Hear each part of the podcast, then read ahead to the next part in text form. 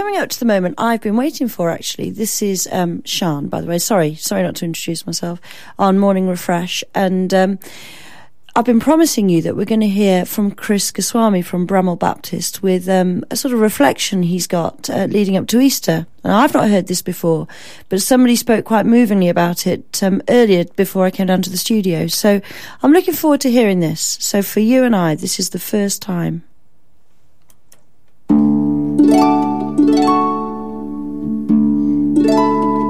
Hurry up, you'll be late. Get a move on, we need to go. Come on, we're wasting time.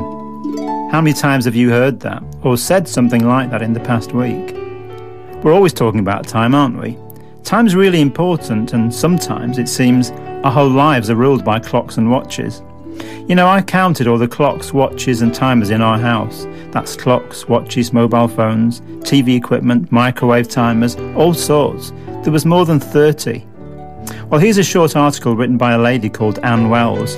It appeared several years ago in the Los Angeles Times, and it's her true story of something that happened to her, and maybe helps to give us an understanding of just how important time actually is. A special occasion.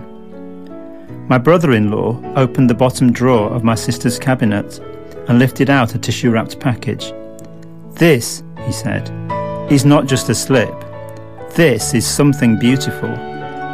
He pulled off the tissue and handed me the slip. It was exquisite, silk, handmade, and trimmed with a cobweb of lace. The price tag was still attached.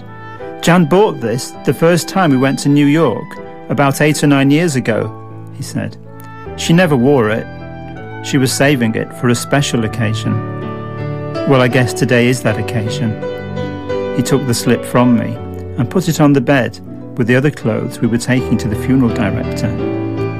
His hands lingered on the soft material for a moment. Then he slammed the drawer shut and turned to me.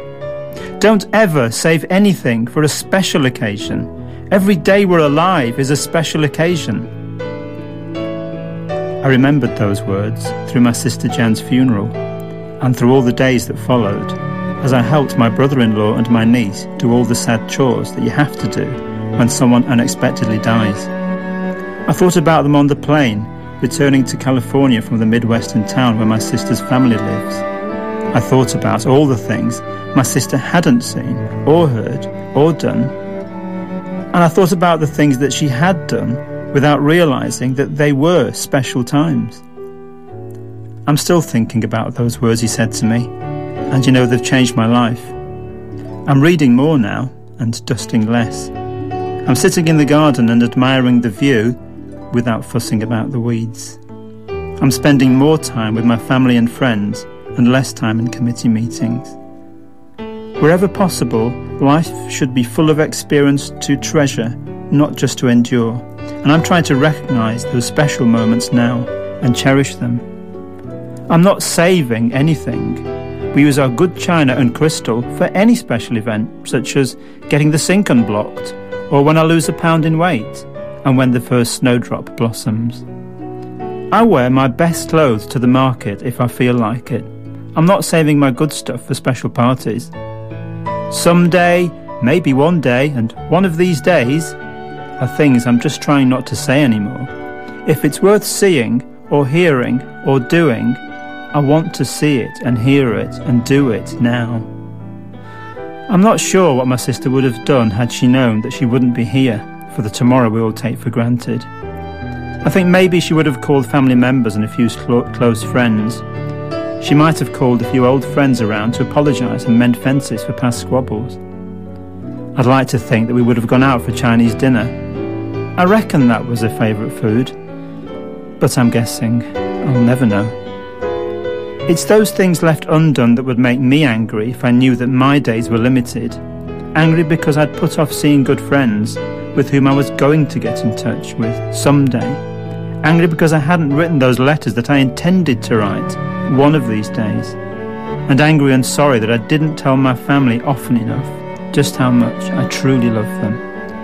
I'm trying really hard not to put off, not to hold back, not to save anything that would add laughter and lustre to our lives today. And every morning when I open my eyes, I tell myself the day is special. Every day, every minute, every breath truly is a gift from God.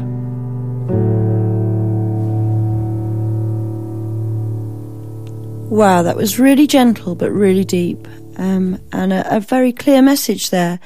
To make the most of what we have, to make the most of what God's given us, and not always be distracted by things we feel we ought to be getting on with. You know, God gave us the best of everything, and He wants us to use that. Um, and